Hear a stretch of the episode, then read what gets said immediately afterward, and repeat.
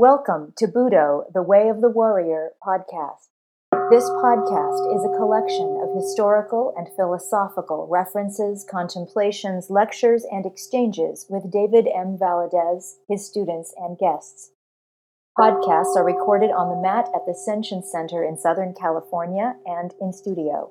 These podcasts are provided to cultivate the warrior on the way and to add light to their path.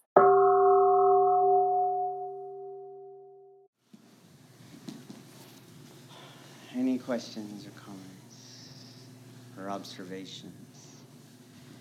Do you see the torque in the body?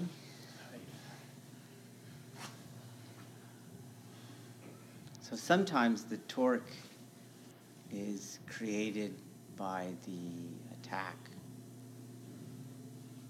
Um,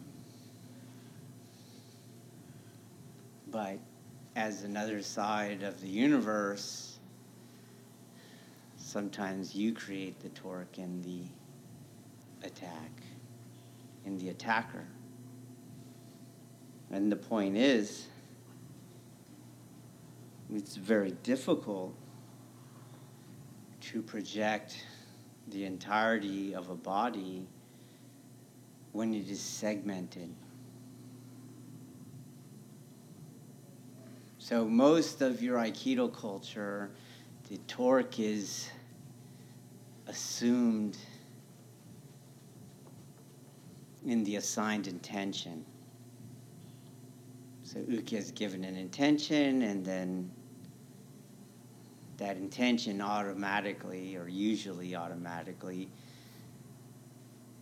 comes with that lack of segmentation.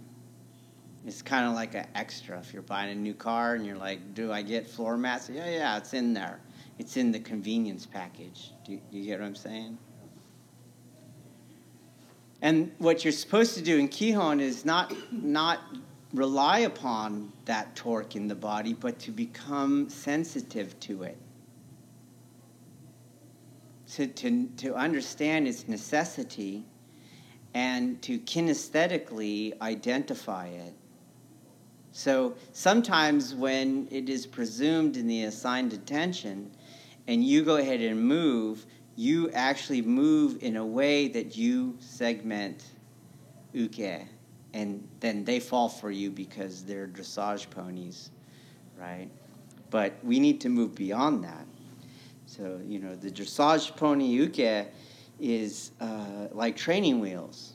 So you use that person to have the beginner get some parts of the technique, usually just uh, the you know an opportunity to memorize the sequence, but that's ages away from knowing the art and practicing the art, and so the dressage pony uke is ages away from practicing the art. So um, therefore, it's up to you that you understand the importance of the non segmented body, how to utilize it, how to maintain it, and what you can do and can't do with it. That's very much a part of the Aikido. The art of throwing someone in the way that Aikido uh, presumes or wants you to throw them. Do, do, you guys understand that? So, as you saw in the technique, I mean, it's like a little finger flick and people go flying, and it's because there's just so much torque in up through the upper body that when you affect the lower body like that, you're going to get a huge projection on them, right? I, what I have found over the decades of teaching that most Aikidoka don't understand this torque. They don't understand it. Um, they go ahead and only utilize the assigned intention and the convenience package torque that is presented there. Okay, and so they actually end up doing tactical architectures that dismantle the torque and then segment the body, and then you know you don't really have a throw. You don't really have a projection. You have some sort of masquerade, some sort of vaudeville. Okay. Um, as you can see, when you get the torque running through the body, and you can now project the body uh, in this way, right? uh, it's not much ukemi. Right? when you understand ukemi as, I'm going to do my back break fall or, or, or what have you. You're not. You're going to just land. And hopefully you remember how to uh, keep your center engaged and keep your head off the mat so that you can come back for another rep. But uh, what happens is you don't really have control. The other person has control of you and you know hopefully they're nice enough to just do enough to give you about a four foot projection um, but not try to kill you um, but that landing is what uke is doing from that inverse side of this torque you're maintaining torque you're preventing yourself from being segmented so you can land in this kind of organized way, right? Uh, and when you can't do that, then, you know, here we're not going to kill you, um, but you won't feel the art. Your, your Aikido is something else that real, you know, honestly, I don't call Aikido. It's just you're waiting to learn Aikido. Okay?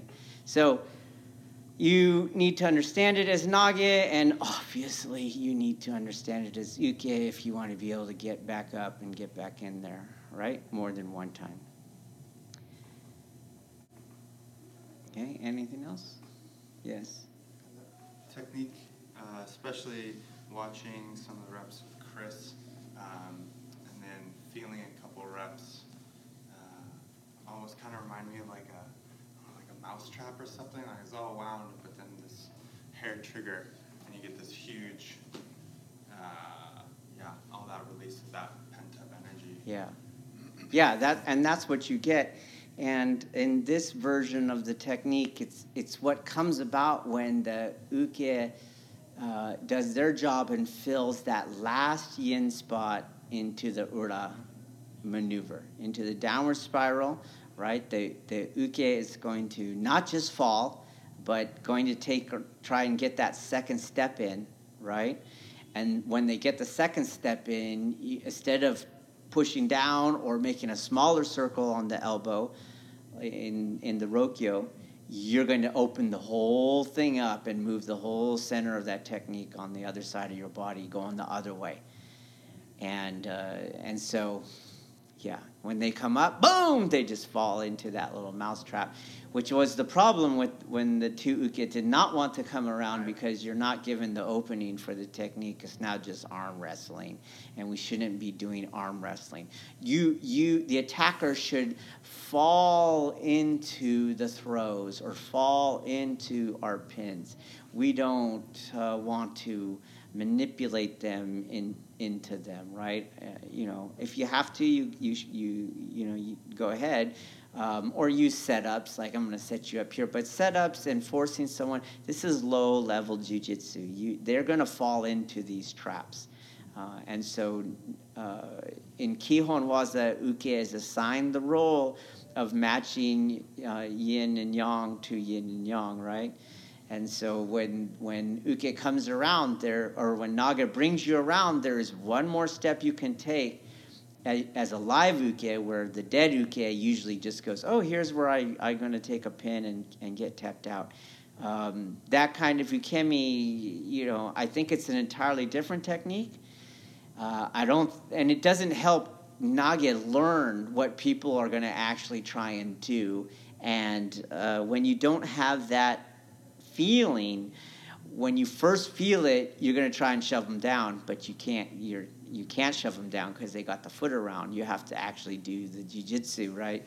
You got. You got to uh, uh, find the new yin space to uh, for that, and then if you can find the new yin space to their yang space, then they just they fall down all on their own. I didn't force them to fall down. So. Uh, when you're doing kihon waza, the, the assumption of the good uke is you're going to keep filling these spaces until uh, you can't. And you're not trying to land the same way every single time, um, you know, and, and take my little cues as Nage.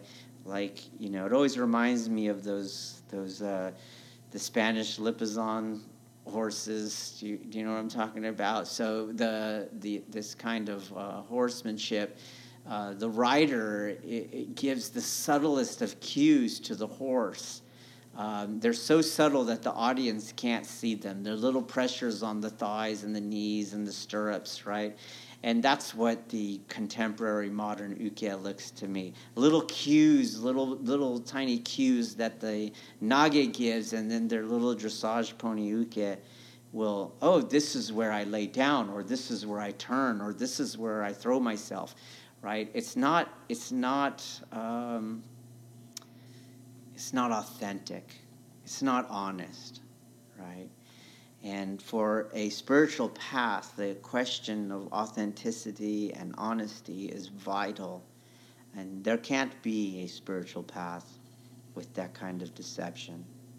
Okay, so when the, the as long as the nage just or as long as the uke just has the same role as the nage, hey, I want you to harmonize yin and yang, yin and yang, yin and yang. Keep harmonizing, harmonizing them.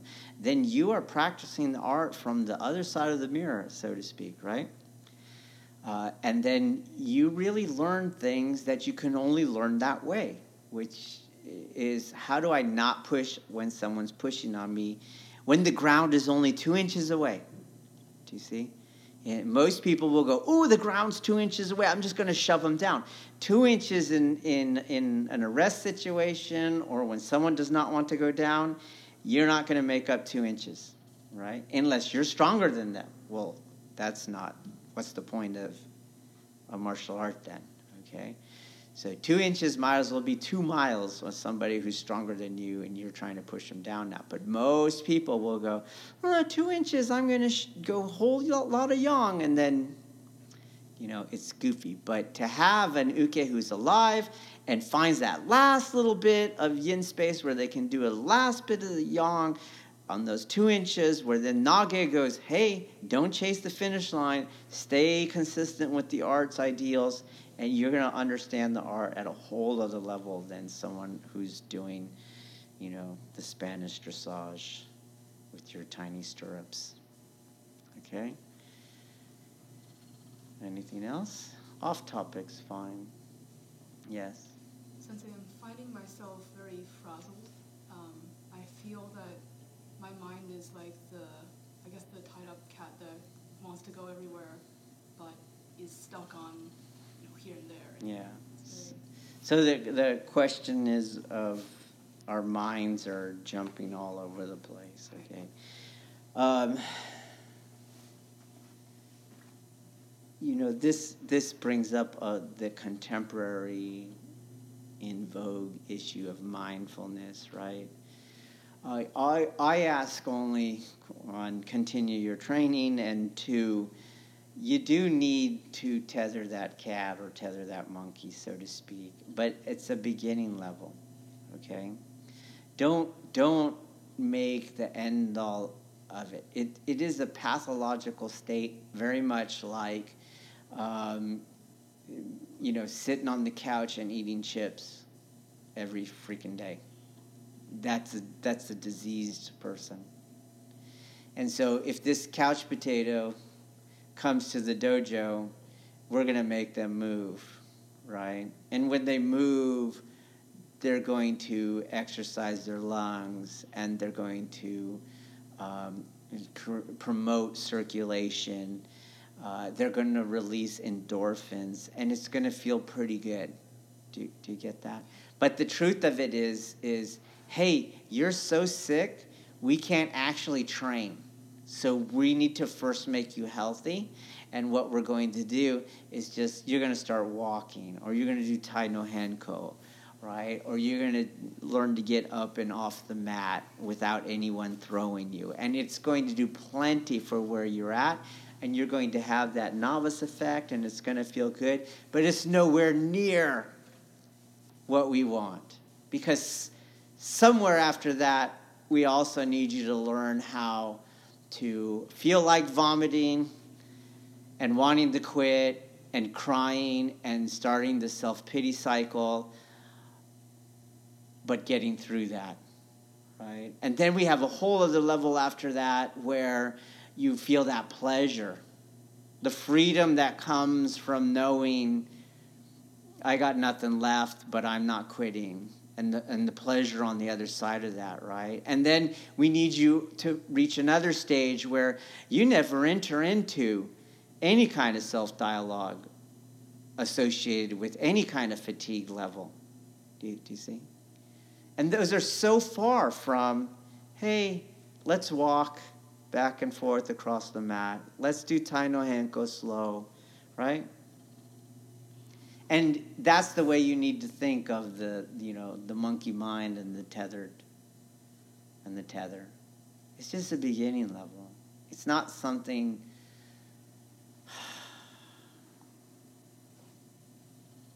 it's something you need to let go of sooner or later. Okay? So how bad should I hold on to it? Right?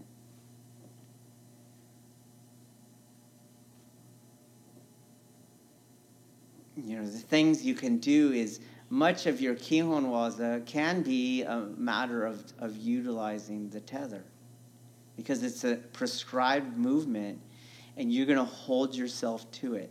You're not going to change how your grip goes, you're not going to change the step sequence, right? And when you do that, hey, guess what? You're going to have to be present in every single move of that Kihon Waza. So there you are, you're practicing your mindfulness in Kihon Waza, right? But as we've said a million times, if you do your Kihon Waza, if that's where the furthest you get in your Kihon Waza is the mindfulness practice, yeah, it's going to look odd. And it's nowhere near the ultimate aim of Takemusu Aiki. It's actually the obstacle to Takemusu Aiki. But you can utilize your Kihon like that. Okay? And I do tend to see it that way. So as a, as a teacher, I look at the people and go, "Wow, you got you can't be mindful. You have no concentration capacity." So we'll use Kihon Waza that way, right? But as you advance, then I use it the other way. Wow, you only have concentration. You don't have an unfetteredness to your mind, right? You you don't have mushin. So we need to look at that because that uh, mushin, right, is a whole other kind of presence, right? A, a more legitimate, again, a more authentic presence than mindfulness is, than concentration, than hyperfocus. Hyperfocus is the kind of absence, right? When you think about it, it's the kind of absence of everything else but that thing that I'm focused on. And Mushin's not that. You don't have a huge blind spot for the sake of a giant light. Okay? So use your Kihon that way, you know. Um, zazen, use your zazen that way, use your iaido that way. That's a, those are very good techniques to go. I'm going to make sure that I'm not glossing through any of the moves in this sequence, that I'm present for each aspect of it. And you can develop concentration. Concentration is a skill. It's not, it's not an emotional state, it's a skill. Right? So the more you practice it, the better you can be at it, right? Just don't make the end all of it and remember that, you know, someone told you that is a kind of blindness. So it can't be awakening or enlightenment. There's a darkness associated with it. Okay? Yes. I'm finding in my ukemi when I am um, not picking up on any of the subtle cues, I'm not being sensitive to what I should be doing, and I don't know what I'm feeling for, is when I'm waiting for these gross movements to tell me what to do, and by then I, I'm late and I'm not blending and I've missed the opportunity. I feel like the absence of uh, the opposite of resistance is awareness in a way. I don't know. Well, I mean, remember, as we said already, you're, you're, you know, you're asking about the, uh, you, you use the word cues, but I already used the word cues as a, in a negative way. But you know, let's let's you're asking about the cues for uke, but really, just let's stick with my description, which is the matching of yin and yang. Okay, so you're you can't tell how where the yang or the yin is, so you're not sure where to match it. Um, you know, that's, that's no different. As I said, that's the inverse or the, the other side of the mirror. So that's the same skill as Nage is using. The, the difference is that, um, and, and this is why Uke is the great learner in, in Aikido. The difference is that uh, you tend to have a pain motivator in on Uke's side, and you don't always have one on Nage's side. You, usually, for the beginner, Nage has some sort of pride motivator, but um, the Uke side can often come with a pain motivator in the shape of you're now going into the elbow pressure, or you're going into the Nikkyo in the wrong way, or uh, you're going to hate this fall, right? And so you take a bad fall. So there's very much a motivator on Uke's side on, woo, I better match this stuff so that I can get this, uh, this final bit of harmonizing yin and yang when I'm projected and I land with the mat or something like that, right? Uh, a little bit ago, I did a, we did a video on Ikkyo Ura, and I think you can look at my ukemi and see that it's just can be soft. There's really no reason why you can't continually harmonize the yang efforts of Nage. You, that's the theory of jujitsu, so it would be kind of weird to say that I have to land hard all the time, right? especially so in pinning techniques. Right? Projection techniques where you're launched, like we said, four feet, you know, or more. Yeah, there's not much you can do but land, but harmonize now with that mat. Okay. So if we just look at this question, not so much as a particular to uke, but just the difficulty of matching yin and yang. I mean, I think the, the biggest and most common obstacle is that the we can't feel it. Like kinesthetically, we can't. We're still trying to operate at an intellectual level. And that's a whole other kind of dancing, so to speak. So if you look at Nage and Uke, it's a kind of dance. It's a kind of partner dance, right?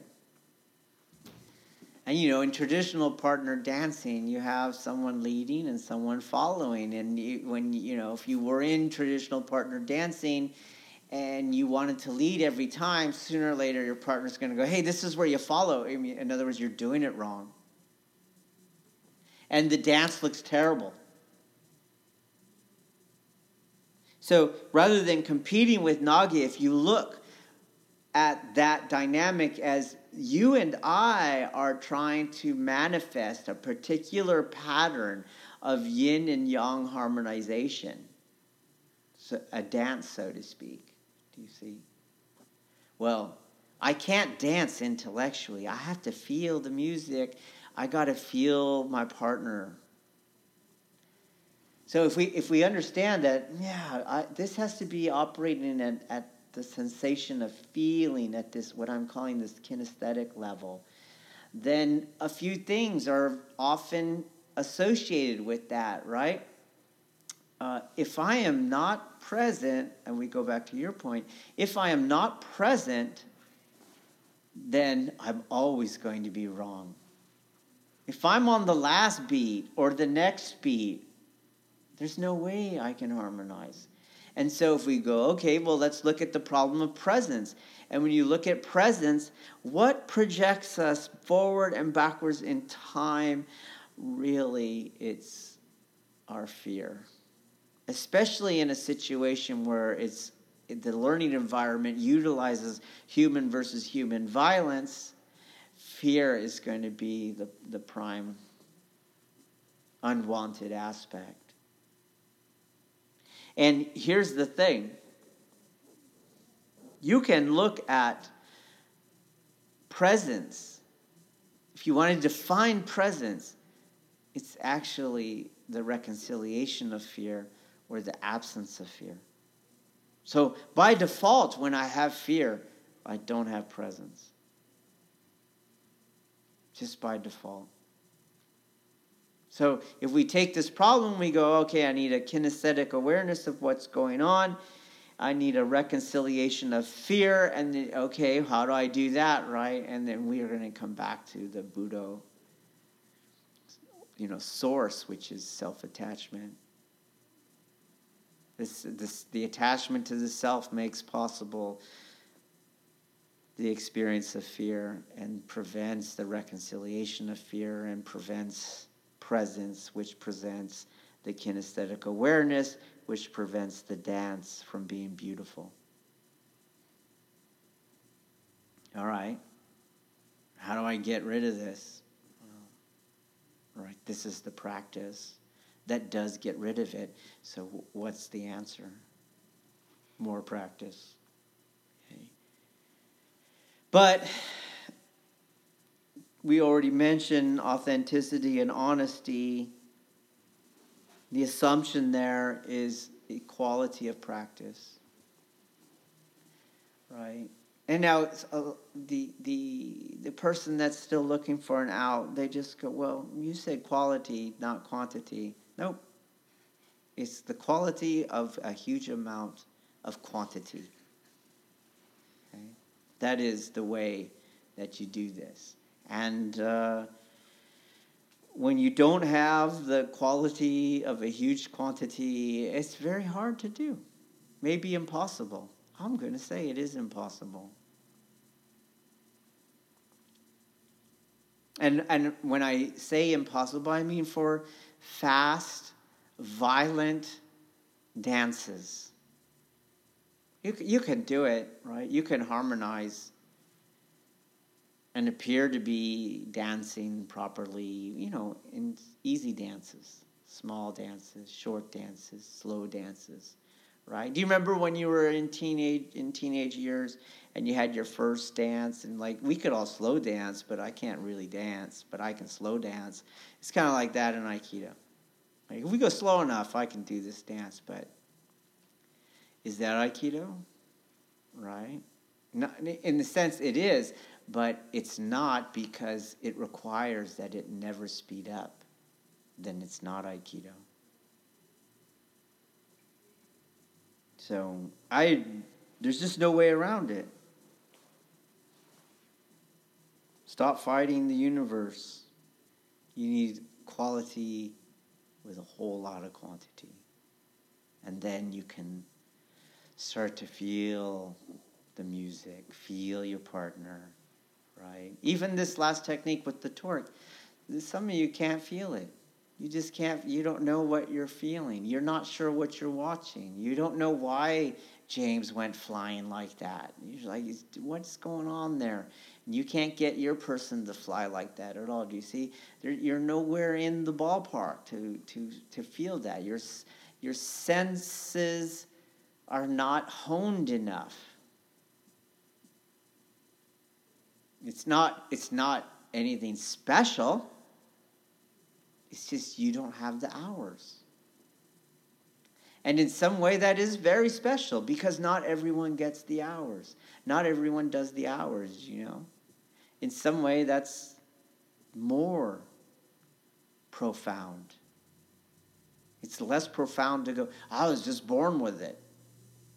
It's more profound to go, I was so not born with this, but I did this many hours and no one else has.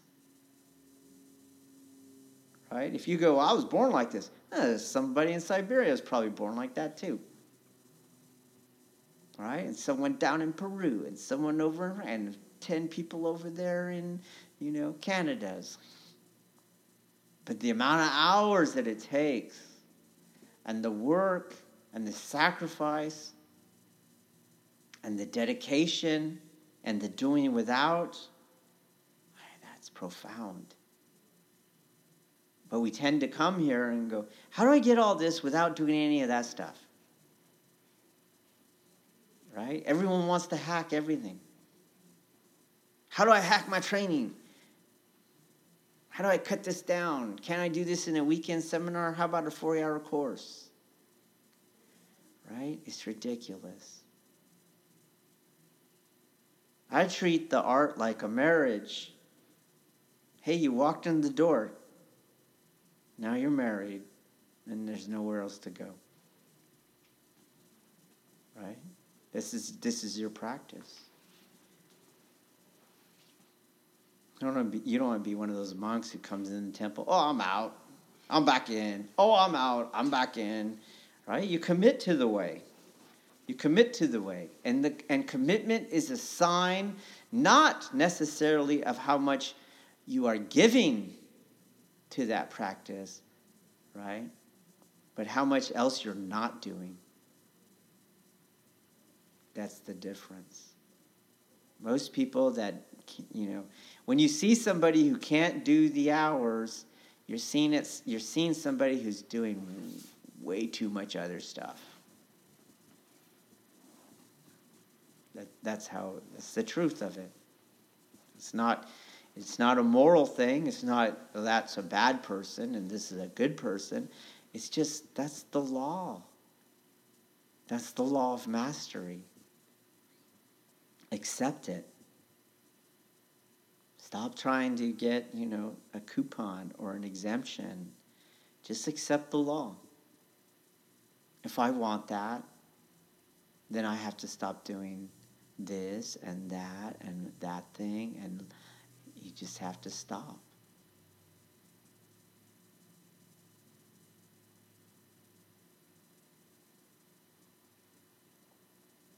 Let's end there. This concludes this episode of Budo, the Way of the Warrior podcast. For more information, please visit senshincenter.com.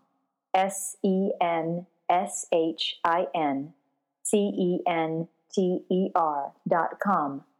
Or find us at Facebook at Senshin Center and on our YouTube channel at Senshin One.